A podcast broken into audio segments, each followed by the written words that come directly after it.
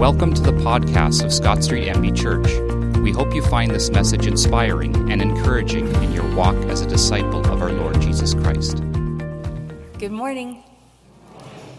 And good morning to everyone here and at Tabor Manor and my daddy in Nova Scotia. He's watching online. it is my privilege this morning to continue our series on the Mennonite Brethren professions of faith.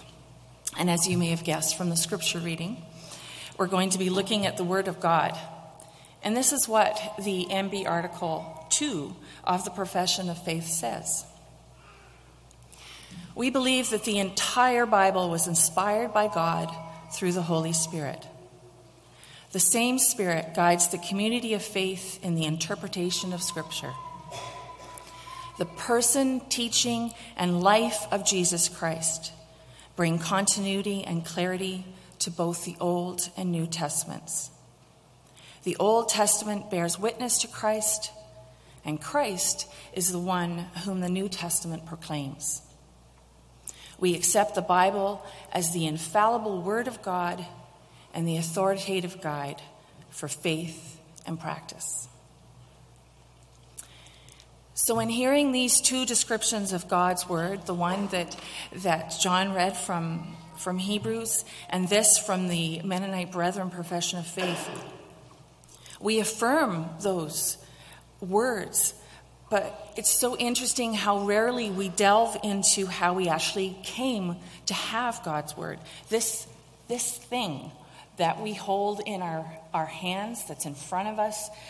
If you're like me, you may have contributed to the Bible being the best selling book in the world.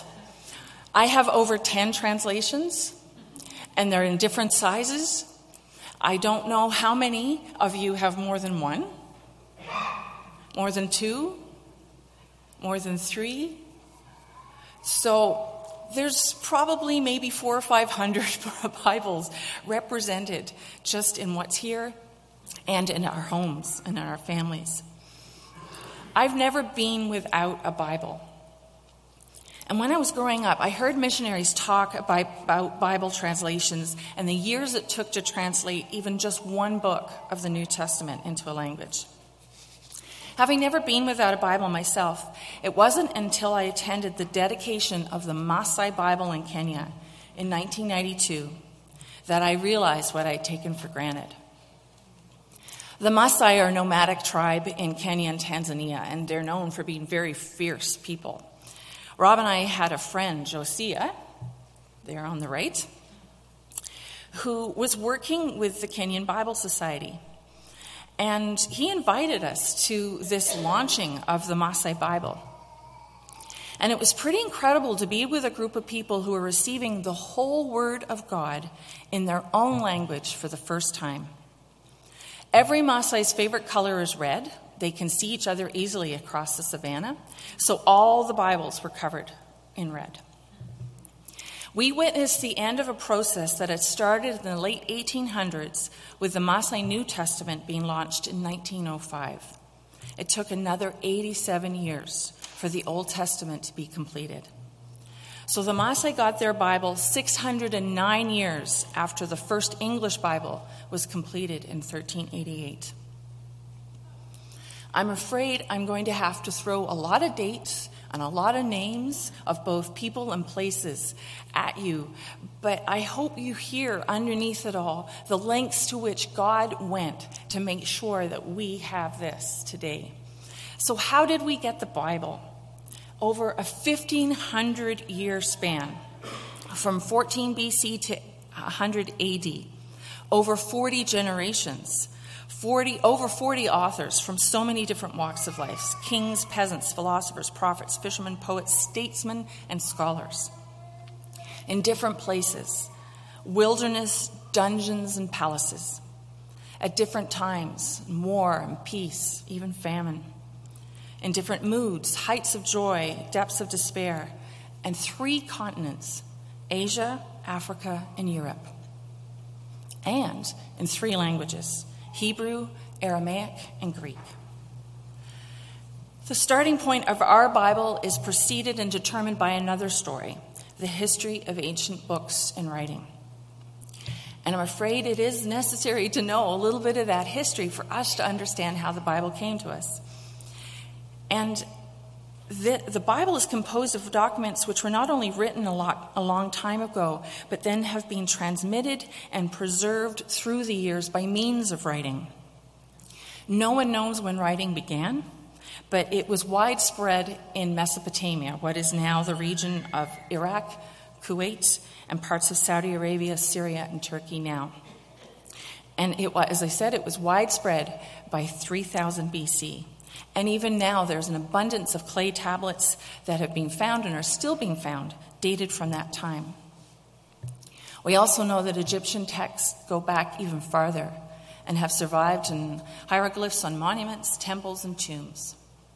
And somewhere between Egypt and Mesopotamia, in the area of Syria Palestine, some Semitic person or persons, a Jew or Arab today, developed the alphabet about 1750 BC. And from this first alphabet, all other alphabets are derived. And the best examples of these alphabets are so called Proto Sinaitic inscriptions. And they're just a small group of rock carved graffiti, yay, graffiti, uh, dating back to 1500 BC. And these inscriptions are located so interestingly just about 100 kilometers from the traditional site of Mount Sinai. From these inscriptions, we know that writing was practiced many centuries before Moses, who is the author of the first five books of our Bible, the Pentateuch. Both history and the Bible tell us of different kinds of material used for writing. Stone was the oldest, even now, the most the oldest substantial portions of Hebrew writing were found in Palestine on stone. What do we know 10 things were written on in the Bible?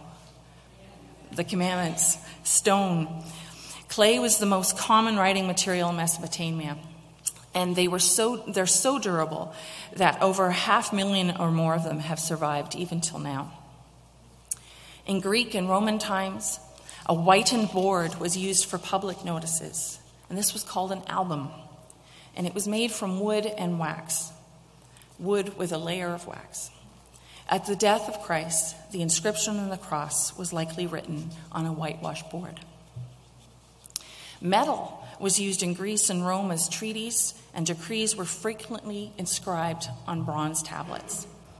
Roman soldiers, at the time of their discharge, were presented with small bronze tablets called diplomas, granting them special privileges and citizenship. And then there's potsherds or ostraca, small just pieces of, of various bits of things. And they were used as much as we would use scrap paper today. And 25 or more of them have been found with short passages of the New Testament inscribed on them. Earlier, interestingly, in the 5th century BC, the people of Athens ostracized their unpopular fellow citizens by writing the names of those to be banished on ostraca. Of course, these writing materials have distinct disadvantages. They could only bear a few words, and they were bulky and heavy and breakable. In the case of clay, a lengthy text would require a whole wheelbarrow of tablets. So, people being people, they kept trying to find a different way and a different material to write on, and they found papyrus, from uh, which our word paper is derived. Biblos was a Greek term for papyrus. Biblion was the word for papyrus roll. Biblia, plural for papyrus rolls, meant simply the books. It was but a few more steps for the Bible to come to mean the book of sacred scripture. And then animal skins. They were used as a writing material in Egypt as far back as 2500 BC. The Jewish Talmud, a code of traditional laws, required explicitly that the Torah, the law, be copied on animal skins. When Paul in 2 Timothy 4:13 requests that the parchments be sent to him, he may be speaking of portions of the Old Testament that were on animal skins. The books of the Bible came into being separately and under varying conditions, and where the use of papyrus and leather or parchments prevailed, the books took the form of a roll or scroll. Sheets were glued end to end with the writing on one side arranged in columns about three or four inches wide. These rolls would ordinarily be no longer than 35 feet long and 9 to 10 inches high, and they were incredibly awkward to read. So the use of papyrus gave way to parchment, and the roll form gave way to the book, called the Codex originally, which was a term for the Roman writing tablet, and it came to be used for a book with leaves or pages. And more and more, historians are finding out that the Codex might well have been a Christian innovation. And if not, we know that Christians were the first to make extensive use of the Codex. According to the Bible, God's first communication with humankind was oral. The time came when it was necessary for the divine will to be put into a more permanent form, and a record of God's revelations be made for succeeding generations. Moses is the first writer mentioned in the Bible. When divine revelation was put in writing, it was natural for other revelations and events to be recorded. And so we see in Joshua 24 that the successor of Moses, Joshua, also wrote in the book of the law of God. And this then became the practice for future men and writers who wrote both history and prophecy. This collection that became the Old Testament scriptures was basically assembled by the time of Ezra in 400 BC. And the Jewish authority Josephus, who wrote between the two Old, New, Old and New Testament eras, said that no book was added to the Hebrew scriptures after the time of Malachi. We have a number of scriptures that still exist that form the basis of the Old Testament. The first is the 10th century Aleppo Codex, named after the city in Syria, Aleppo, where it is found. And it was a beautifully written codex, codex of the entire Hebrew Bible. In 1947, when the United Nations decided to partition Palestine into a Jewish state and an Arab state, Arab mobs who were looting and burning and killing destroyed all the synagogues in Aleppo including the 1500 year old Mustariba synagogue. And found in the ashes was the Aleppo Codex, a quarter of which had been destroyed. The second is the Leningrad Codex. It's now our oldest complete manuscript of the Hebrew Bible. It was written in Cairo about the year 1010, 1010, and it's now at the National Library in St. Petersburg. And you've probably all heard of the Dead Sea Scrolls. They were found in some jar clays by a Bedouin shepherd boy who was looking for a lost goat in March of 1948. Those Dead Sea Scrolls eventually made their way to Bethlehem. They were sold and bought, sold and bought repeatedly for a number of years, and finally found their home in a museum in Jerusalem built especially for them called the Shrine of the Book. Since that discovery, about 800 more scrolls and thousands of fragments have been found in 10 more caves at Qumran, where the original scrolls, scrolls pardon me, were found. One of the most important Bible translations ever made was the Septuagint, the translate, translation of the Hebrew Old Testament into Greek. We need to try to remember that further on. There is some mythology surrounding this translation as a letter written by a Jew from Alexandria named Aristeas between 20, sorry, 285 and 247 BC has a tone that reads more like legend than fact. But the gist is that 72 elders, six from each of the 12 tribes of Israel, were selected as translators and dispatched to Egypt, carrying with them a beautiful copy of the Jewish law, the Pentateuch. Seemingly, two of the men got lost. I won't make a joke. And only 70 arrived in Egypt. Just the name, thus the name Septuagint, 70.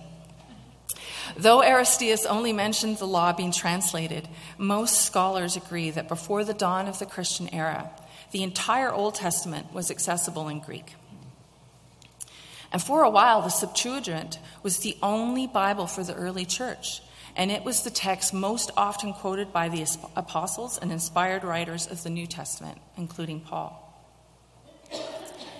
Like the Old Testament, the New Testament books came into being gradually, but they were written in a much shorter time, really only 50 years, between AD 50 and 100. And the books were mostly written by inspired men and addressed to different churches and individuals. From the first, though, they were looked upon as being distinctly authoritative writings and were received with respect and read in public assemblies. At first, oral accounts of Jesus' work by eyewitnesses filled the needs of the infant church, but as years passed and eyewitnesses' accounts became fewer and insufficient, the demand rose for authoritative written narratives. So Matthew, Mark, Luke, and John filled this demand. And even this morning in our family life hour in Hades' class, we read the first few verses of Luke, and you can see the lengths to which he went to make sure he had the information he needed to write his gospel. And so we have the Gospels and then the book of Acts. The story of the primitive church was added. And then at the culmination was the collection that became the book of Revelation, this vision of the triumphant Christ. The result was that a new community of people just like the people of the Old Covenant had their treasured writings, their own scripture. Hebrew is the language of almost all the Old Testament. Aramaic is a kindred language of Hebrew, Hebrew and often after the time of exile, uh, sorry, after the time of exile, when the Jews were living in Egypt, around 500 BC, it became the common tongue in Palestine. It was the everyday language, and even now, the New Testament pr- preserves some of Jesus' expressions, such as Talitha Kumi, little girl get up, in Mark 5:41. And Abba, for father, is actually an Aramaic word. And Maranatha, which means our Lord come. When do we normally hear Maranatha? Communion service. Although the spoken language of Jesus was Aramaic, the New Testament books were written in Greek because it was the universal language of the day. But interestingly, the Greek New Testament has peculiar Jewish elements, as most of its authors were Jewish, and they thought and wrote in the idioms of their mother tongue. So we see this in phrases such as, Truly I say to you, it came to pass, and behold. The importance of the scribes in the Bible really can't be emphasized enough. In Mesopotamia and Egypt, a trained scribe was highly prized. They had work for the whole of their lives. In Palestine, professional scribes were responsible for writing and copying most of the Hebrew documents. They worked in a room called a scriptorium, where they would listen to a reader, and as he read out loud from the text, they would copy it down. The earliest copies of Christian writings were probably made for the local churches by some member of their congregations. And as the number of Christians grew, so the, demand for uh, translations in other languages. A scribe would sit on a bench or a stool, perhaps with something under his feet to raise his legs, with the Codex laid across his knees. The picture we have here is really more from um, medieval times. There's no recorded picture that's being found of scribes from the time I'm describing. The scribe's pen was a reed a thick length of grass, sharpened and slipped to form a nib. His ink was a carbon ink, black color, made from soot mixed with water and gum. And he would have a ruler for making the lines on his parchment, a sponge for an eraser, a penknife to sharpen the pen, and a piece of pumice to smooth his pen or his writing surface.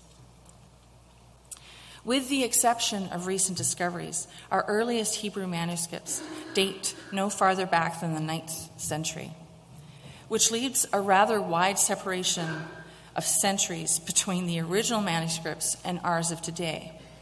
And this could be alarming, but for the care taken by the Jewish scribes as they made copies of the scriptures. Their ideal was perfection, and evidence of this is found in the Talmud, the Jewish civil and religious law, where rigid precautions were laid down for the preparation of copies of the Pentateuch to be used in the synagogue. And this is just a short, short section, it's a very long one. The synagogue roll must be written on the skins of clean animals, prepared for the particular use of the synagogue by a Jew. They must be fastened together with strings taken from clean animals. Every skin must contain a certain number of columns, equal throughout the entire codex. The ink should be black, no other color. No word or letter must be written from memory. Between every consonant, the space of a hair or a thread must intervene. Between every word, the breadth of a narrow consonant, and so on. These strict regulations played a major role in guaranteeing the accurate transmission of the Old Testament text. So here we see how God even used the Old Covenant to make sure we would have His word even now. There are many manuscripts of the New Testament scriptures, but there are only there are three important ones, and all of them are in Greek. The 4th century Vatican manuscript, which is in the Vatican, the 4th century Sinaitic, Sinaitic, pardon me, found at St. Catherine's Monastery on Mount Sinai in Egypt. It's in the British Library, and the 5th century Alexandrian, which is in Alex, was found in Alexandria, Egypt, and is now the property of the British Museum. And as you may have started to be hearing in the news, lots of these places where such important discoveries were made are asking for those things back. So if you want to go see them, go to London, where you can see the, almost all of them in one place now before you have to travel around the world. These three manuscripts provide the main foundation for our New Testament books. Pardon me.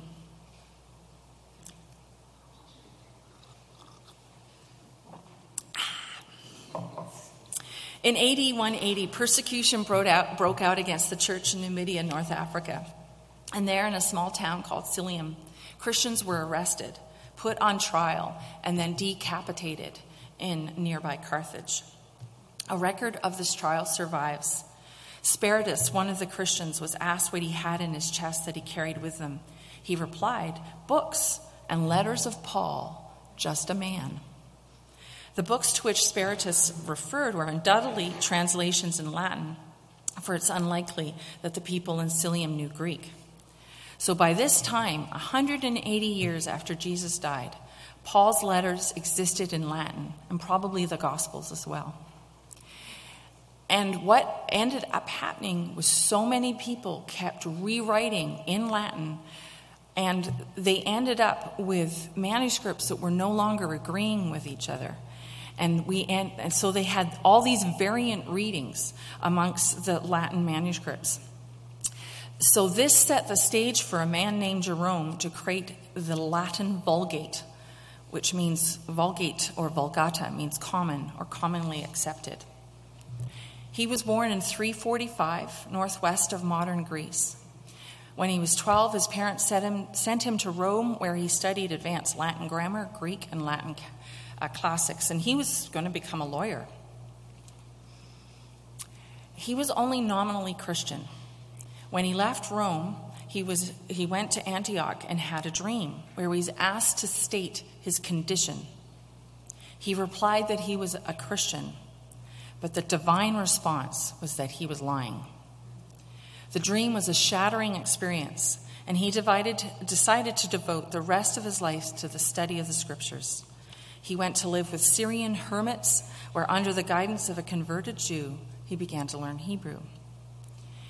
And then a bishop of Rome in 382 saw the need to draw together the various old Latin translations into one official edition. He chose Jerome.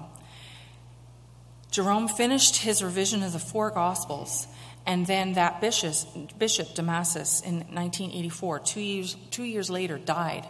And with him went Jerome's prestige and his protection. Much, there was so much resistance against him and what the work he was doing that he was forced to leave Rome. So he moved to Bethlehem, where most people believe he lived in a cave. Rob and I have been in the cave. And he continued working. He completed the Old Testament he originally started his translation of the Old Testament based on the Septuagint, which, you, if you remember, was in Greek. He then decided that the ultimate authority for the Old Testament book should be Hebrew, And so he started over again. And it took him 15 more years. And it took another six, seven hundred years for a gathering of church leaders in Trent to actually authorize that version. That Vulgate reigned as the Bible of Western Europe for a thousand years. And it was also the first book of importance to be printed by Johann Gutenberg in Mons, Germany in 19, uh, 19, 1456, the Gutenberg Bible. Many words in English translations are due to the Latin Vulgate. Congregation, conversion, ministry, testament, and Calvary are all a few. The Vulgate made, became the official Bible of the Roman Catholic Church and remains so today. The result is that the Roman Catholic Bible in English is a translation of a translation, as it's not a translation from the original English, uh, sorry, original languages. So eventually, there came to be a canon and of, of books that was accepted as our scripture. The Greek word canon and the Hebrew word, word kane both mean reed. Our English word cane comes from this word, and a reed was used as a measuring rod and came to mean a standard or rule, and then later came to mean a list or index. And then that became the list of books included in the Bible. And this formation of the canon was a long process and gradual. But by Jesus' birth, it is evident that the Old Testament canon was well defined. And there are lots of uh, old, there are lots of quotations found in the New Testament of the Old Testament, which further um, confirms this. There was such a huge need for these New Testament books, though, that they were just being read. Forget publishing, they were being read and they were held in high esteem by early Christians. And the words of Jesus and apostles were no less authoritative than the Old Testament. And this is how the New Testament canon gradually shook, took place, took shape, pardon me, again. I keep saying pardon me. I'm trying to get through so much information. Oh, it's, it's a wonder to me that when, Christian, when Christianity came to Britain, no later than the third century, um, the, the language of the Bible then was Latin, and so few people could read it, and so many people were illiterate. And it was in England where the battle was fought and won for the right of common people, for us, to have the language in our own language, the Bible in our own language. John Wycliffe, was, who lived from 1330 to 1384, knew an England full of unrest largely due to the Roman Pope's excessive demands for money. Wycliffe was a scholar and a teacher. He was teaching in Oxford. He took a stand against the church and fought for social and religious reforms. And he and his friends started England's 14th century Great Revival. And it was he that believed that every person, person could understand the scriptures and deserve to have it in his or her own language. So he and his students started to make a translation from Latin into English, which was completed in 1382. However, the true father of the English Bible is William Tyndale. He studied at Oxford and Cambridge and had the ambition to give the English people a translation based on the original Hebrew and Greek rather than Latin. He left England in 1524 completed his translation in Germany the next year, and tried to have it printed. He was a friend of Martin Luther, who himself had recently finished a translation in German. He was run out of Cologne carrying sheets of his newly printed New, New Testament. He went to Worms, a city that supported the Reformation, where the printing of his New Testament was completed. In 1526, the first copies were smuggled into England and immediately became a bestseller. And officials of the Roman Catholic Church condemned the translation, but no matter what they did, they could not wipe, wipe out a movement that was making itself felt around the world. Tyndale continued translating the Old Testament, but in 1535 he was betrayed, Judas like, and was imprisoned near Brussels. He suffered much even before his imprisonment, and he was determined that the Bible should not be in the language of the scholars, but in the spoken language of the people. He, in his translation, used the word congregation as well, used it instead of church. He used love instead of charity, repentance instead of penance. He also coined such words as Passover and scapegoat. On the morning of uh, October morning, pardon me, in 1536, Tyndale went to the stake where he was strangled and burned, crying out, Lord, open the King of England's eyes. In 1604, the eyes of King James were opened. He summoned a meeting of diverse religious groups to discuss the question of religious toleration, and the possibility of a new translation was raised which the king welcomed. He knew that the only way to satisfy all the parties was to minimize the power of any one group's viewpoint. Such provisions for the new translation were probably the wisest thing that the otherwise unwise king ever did. 48 Greek and Hebrew scholars were selected and divided into teams. In 1611, the first copies of the King James Version were came from the press, and within a few decades, it was the translation for English speaking people around the world. As I mentioned at the beginning, there are still 193 million people who can't read the Bible in their own language. Our friend Josiah visited a Maasai woman soon after the dedication of the whole Bible. She kept her Bible open in front of a window so that the, the wind would blow across it and bless her. When she picked up the Bible in front of Josiah, it was upside down. She couldn't read it. So Josiah took upon it, upon himself, to create a literacy program for people like her so she could read the word for herself and not just depend on the wind to bless her.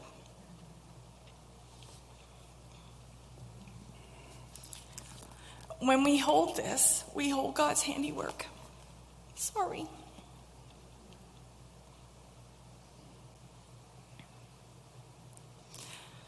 He used clay and metal and papyrus and parchment and reeds. And he used scribes and scrolls. He used codexes, and today he uses cell phones. He used a shepherd looking for that one goat. He used a dream, and he used a betrayal they're also biblical. And so we can't just hold it, we have to read it and, in a sense, become it. As the Mennonite Brethren article states, the Old Testament bears witness to Christ, the New Testament proclaims him. And who is next in the line? It's us. We are, bear, we are the ones to bear witness to Christ and proclaim him. God uses us, as Hebrews said, to make his word living and active. We become his living and active word, sharper than any two edged sword. And sometimes we have to be that two edged sword, piercing to the division of soul and spirit, of joints and of marrow, and discerning the thoughts and intentions of our own hearts and those of others. He's a good father. He's given us his love letter. Amen.